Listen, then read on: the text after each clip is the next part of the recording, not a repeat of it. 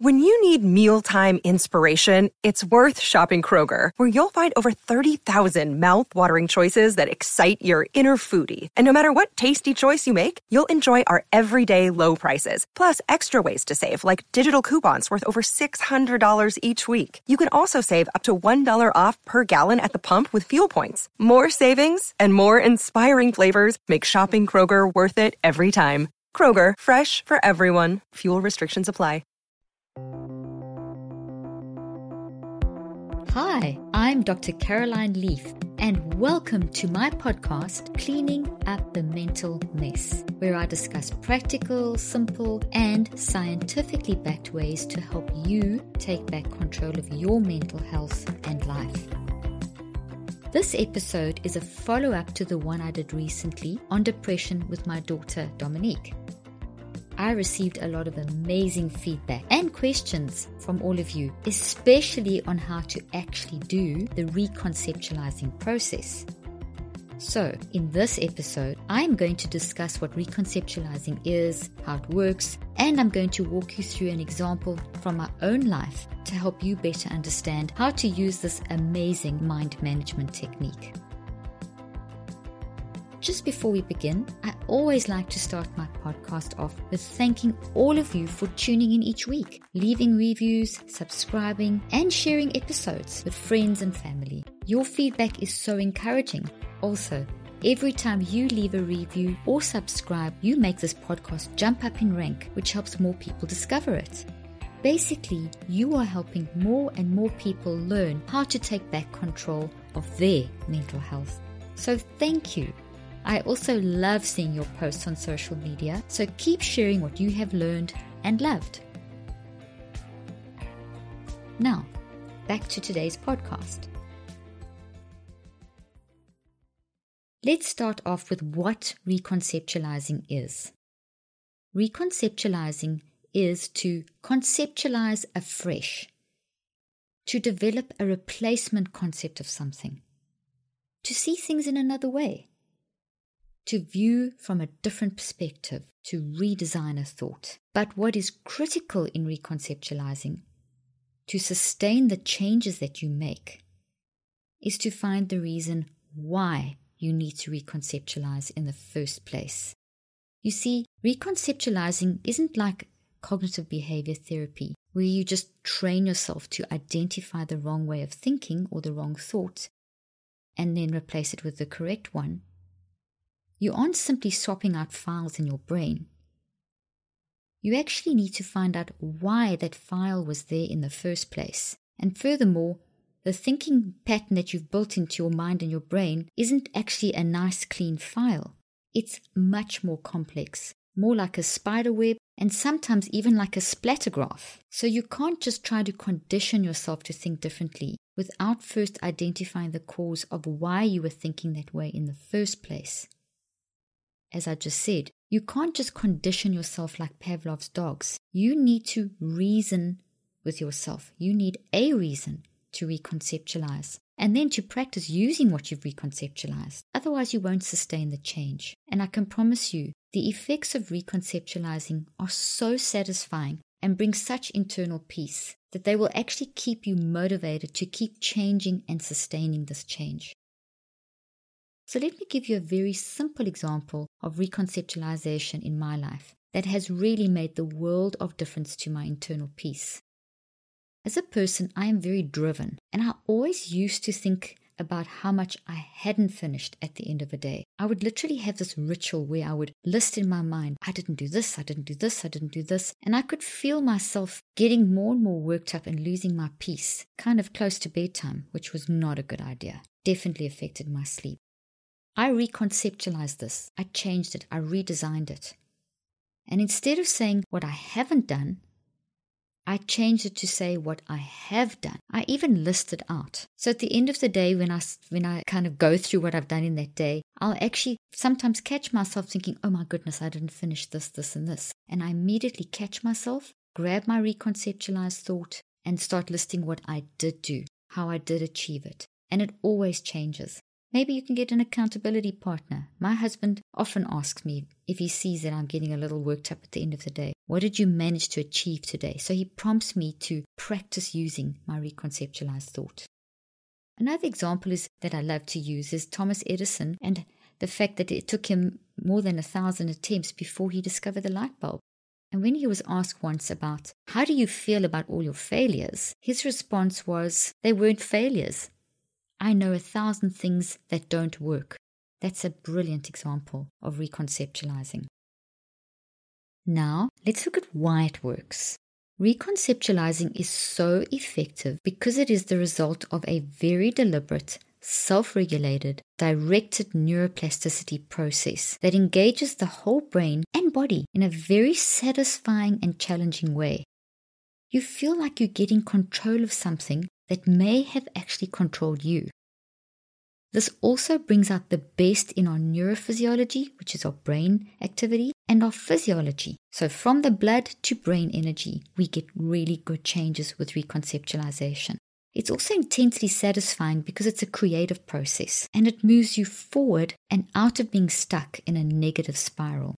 So, it makes you feel mentally and physically stronger and more capable and in control. And let's face it, we all like feeling like that. You also get less thrown by the inevitable issues of life, and you experience greater inner peace and less turmoil the more you reconceptualize. And once you've mastered one thing, it's so much easier to apply it to more issues you need to reconceptualize. This is where my mobile app Switch is amazing because it really helps you to become a reconceptualizer now, before we get into the real meat of the podcast, the how to reconceptualize, let's take a quick break we all want to do the right thing to keep our bodies healthy in the long run. But even if we really try hard to eat kale salads and drink green smoothies, we're still most likely not getting all of the essential nutrients we need on a daily basis. Enter Ritual, the obsessively researched vitamin for woman. Ritual's essentials have the nutrients most of us don't get enough of from food, all in their clean, absorbable forms. No shady additives or ingredients that can do more harm to your body than good. I chose to take Ritual because after extensive research on the best multivitamins and supplements, Ritual was the clear winner. Ritual also makes getting all my nutrients simple, and since taking Essential for Women, I have noticed an improvement in my mood, sleep, skin, and hair quality. And right now, Ritual is offering my listeners 10% off during your first three months. Visit ritual.com forward slash Dr. Leaf to start your ritual today. That's 10% off during your first three months at ritual.com forward slash Dr. Leaf. Right now, I am recording this podcast on my phone while traveling between conferences in multiple different cities. Luckily, I have one of my favorite snacks to help keep me fueled and focused super fat nut butters. These nut butters are certified keto and paleo, and the healthy plant fat supports sustained levels of energy, cognition, and mental clarity. The main ingredient, macadamia nuts, are scientifically proven to help speed up fat metabolism metabolism. Super fat nut pouches come in five different and delicious flavors and are perfect for kids' lunches, office snacks, trail snacks, and travel snacks. My personal favorite flavor is the Nitro Coffee MCT. Super Fat is offering a special discount just for my listeners. Get 15% off your order when you use the code Dr. Leaf at checkout. Just go to superfat.com and use the code Dr. Leaf at checkout. That's D R L E A F. Now back to the episode. How does reconceptualizing work and how can you apply this technique in your life? I'm going to first give you the basic steps and then I'm going to walk you through an example from my own life. Reconceptualizing is done like this. The first thing you need to do is identify what you actually need to reconceptualize. So, the toxic habit or the toxic patterns that are causing you distress. You can do this by listening to the emotional and physical warning signals. And my app Switch, which is the improved 21 day brain detox, is a great tool for identifying these. You could also use a thought journal. Like you track food allergies and intolerances in a food journal, you could have a thought journal to help you find toxic thinking habits. The second thing you need to do is to start looking for the underlying cause of why you have this toxic habit in the first place. In other words, what's the unconscious driver behind the toxic habit? This comes from doing a series of asking and answering and discussing with yourself using why questions. My Switch app is great for this as well. Thirdly, you then need to redesign this thought that you've identified and found the cause of. And fourthly, you need to practice this newly reconceptualized way of thinking. Remembering, it's not a quick fix. It takes time to build a new habit, 63 days to be precise. And once again, this is where the Switch app is really helpful to help train the new way of thinking. I'm now going to apply these steps to another example in my life. First step identify what you need to reconceptualize. So, the toxic habit that I identified is a tendency that I had to keep saying, if only.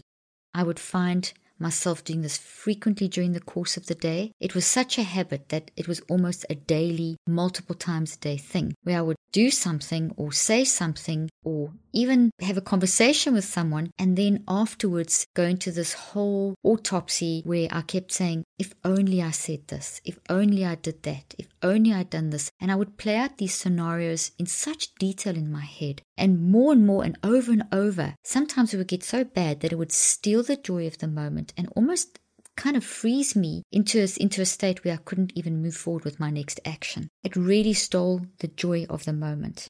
I did this for years, and as a young teenager and going into adulthood, this was really becoming more and more of a problem. So, this caused me so much agitation and frustration, and it was really stealing the joy of my moment. And those were the things that prompted me to start actually examining myself and saying, hey, what am I doing here? Another thing that was helpful in identifying the problem was my husband Mac would say, I've no, he, he would actually notice that I would almost get this like dark look on my face and then he would know that I'm doing this if only thing in my head and he would just prompt me and remind me and say, Are you doing your if onlys again? And that was a tremendous help in helping me to face this issue and to realize I had to do the next step, which was start to look for the underlying cause of why I kept doing this if only thing and why I knew it caused me. I mean, I knew what it did to me. I was so aware of how it was stealing the moment. I was so frustrated with myself. That wasn't enough for me to change. What started the change was when I started doing the second step, and that was looking for the underlying cause of why I was doing this. Why did I keep doing this? And I realized I kind of had a almost like a grass is greener kind of syndrome where I just kept thinking there was always a better way. I was just never satisfied with never satisfied with what how, how I'd done it, how I said it. I just kept thinking there was always a better way. And it was very destructive. I saw my errors as I was really hard on myself when I had when when I actually made a mistake. So sometimes when I was doing the if only it was related to a positive thing, but and as not just negative things, but positive and negative things, I would I would do an if only on. But when it was a negative thing like an error I had made, I was specifically hard on myself. It was almost as though I had convinced myself that if I had said it enough times in my head, it would go away. But of course, that's the exact opposite of what happened. The more you think about something, the more it grows. So the more I rehearsed it in my head, the stronger it got and the more of a grip it had on me. So I realized I was being too hard on myself. I had this grass is greener syndrome that I kept on seeing my errors and thinking that I could change them by rethinking, just going through what I should have done, saying this if only all the time. So as soon as I started seeing the cause behind it, it suddenly freed me to move into the third step was, okay, I'm going to redesign the thought. And in the redesigning, in the reconceptualizing of the thought, I actually, as soon as I, what I did was, as soon as I caught myself doing an if only I'd done it that way and getting that agitation feeling, because I had trained myself at this point to recognize it, I would stop and literally grab it, mentally grab it in my head, and I would tell myself, stop. What have I learned from the situation? What's positive about it? What's negative about it? I would tell my things like, I'm actually enriched by this. It was a great experience, even if it was maybe a negative experience. I've learned something I didn't know before. I know what not to do. It's improved my character. I would give myself those kind of little prompts. Sometimes I just needed one, sometimes I needed five or six, Sometimes I need a few, few needed a few minutes of it. It just depended on each particular situation. I also reminded myself that this experience will play out into my future. So if I let this experience hold me back, it's going to affect my next moment and tomorrow and next week. And it's going to be this constant toxic negative agitation in my brain. And I know that toxic thoughts cause brain damage. So that was also very prompting for me to realize I don't want brain damage in my brain. The fourth thing I had to do was to practice using this new way of thinking. Now, fortunately, I knew from my research that to change something, to first of all, to build a long term memory of this new, if only reconceptualized way of thinking, was going to take me at least 21 days. That's what the research shows. It takes 21 days to build a long term memory. So I knew my first three weeks of, of moving into this reconceptualized way of managing, if only, would take me at least three, it would take me at least three weeks to build a long term memory of it. I knew it would be a difficult time. I knew I'd slip a lot. So I was very prepared. I also knew from my research that to turn this into a habit, I had to consciously and deliberately practice using this new way of thinking, this new long term memory, for at least another 42 days. So I knew I was in for at least 42 plus 21, which is 63, which is almost nine weeks. I knew mentally that it was going to take time. And that's massive in practice. If you know that you're that it's going to take you around nine weeks to really make a change in your life, well then you're prepared for it. And then you won't be so hard on yourself. And when you fall, you'll pick yourself up more easily and you won't just give up. And that's why I designed and built the Switch app. It's based on these principles. I did it to help my patients, to help myself, to be able to reconceptualize and practice over 63 days, to apply all these principles and make this a reality in your life. This real, this is really good mind management. What I found very helpful as well is using the pop ups, the pop up reminders in the Switch app. I put them into the Switch app and they pop up on my phone and my computer, and that really reminds me to be conscious and deliberate and aware of this newly reconceptualized way of thinking. Let me tell you about one of my brain boosting hacks. It's so hard to find time to sit and read and learn more, but there's an incredible app that solves this issue. Blinkist. Blinkist takes the best key takeaways, the need to know information from thousands of nonfiction books and condenses them down into just 15 minutes that you can read or listen to. I love using Blinkist as part of my morning brain building and detoxing routine. Right now, for a limited time, Blinkist has a special offer just for my audience. Go to blinkist.com slash Dr. Leaf. Try it free for seven days and save 25% off your new subscription.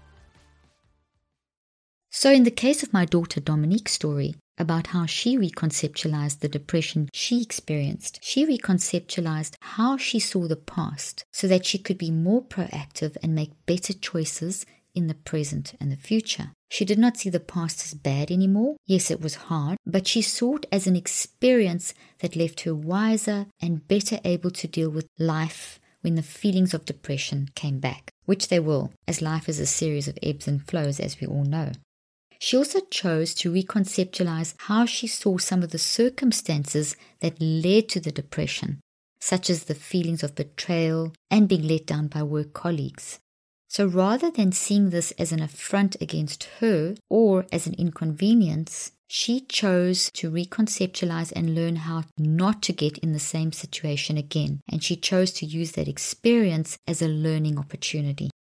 You see, reconceptualizing is simple, but not always easy and does take time. With enough practice and over time, you will get better and better at using this technique daily and making it a habit. And I promise you it's worth the effort. This mind management technique has not only helped me improve and manage my mental health, and still does, but I have seen how effective it is when I ran my private practice. My mobile app Switch is an amazing tool, as I've been saying, to help you master the art of reconceptualizing. So, to recap, here are the steps to reconceptualize. Step number one first, identify what you need to reconceptualize that toxic habit or toxic pattern that are causing you distress. Secondly, start looking for the underlying cause of why you have this toxic habit in the first place. What is the unconscious driver? Thirdly, reconceptualize, redesign the thought. Fourthly, practice the new way of thinking. Remember, it's not a quick fix. It's going to take at least 63 days to make the change a reality in your life.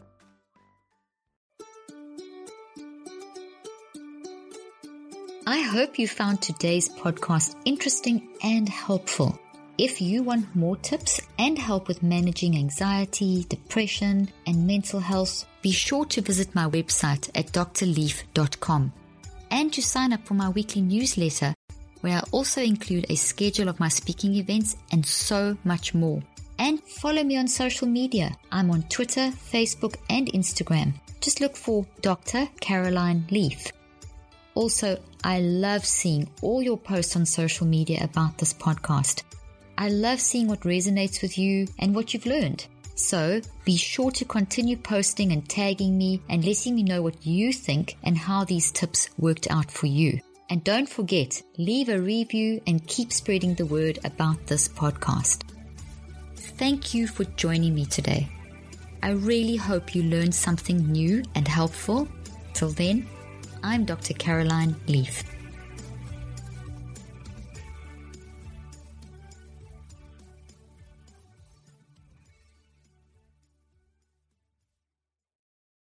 This podcast represents the opinions of myself and my guests. The content here should not be taken as medical advice. The content here is for educational and informational purposes only. Please consult your healthcare professional for any individual medical questions you may have. While we make every effort to ensure that the information we are sharing is accurate, we welcome any comments, suggestions, or corrections of errors.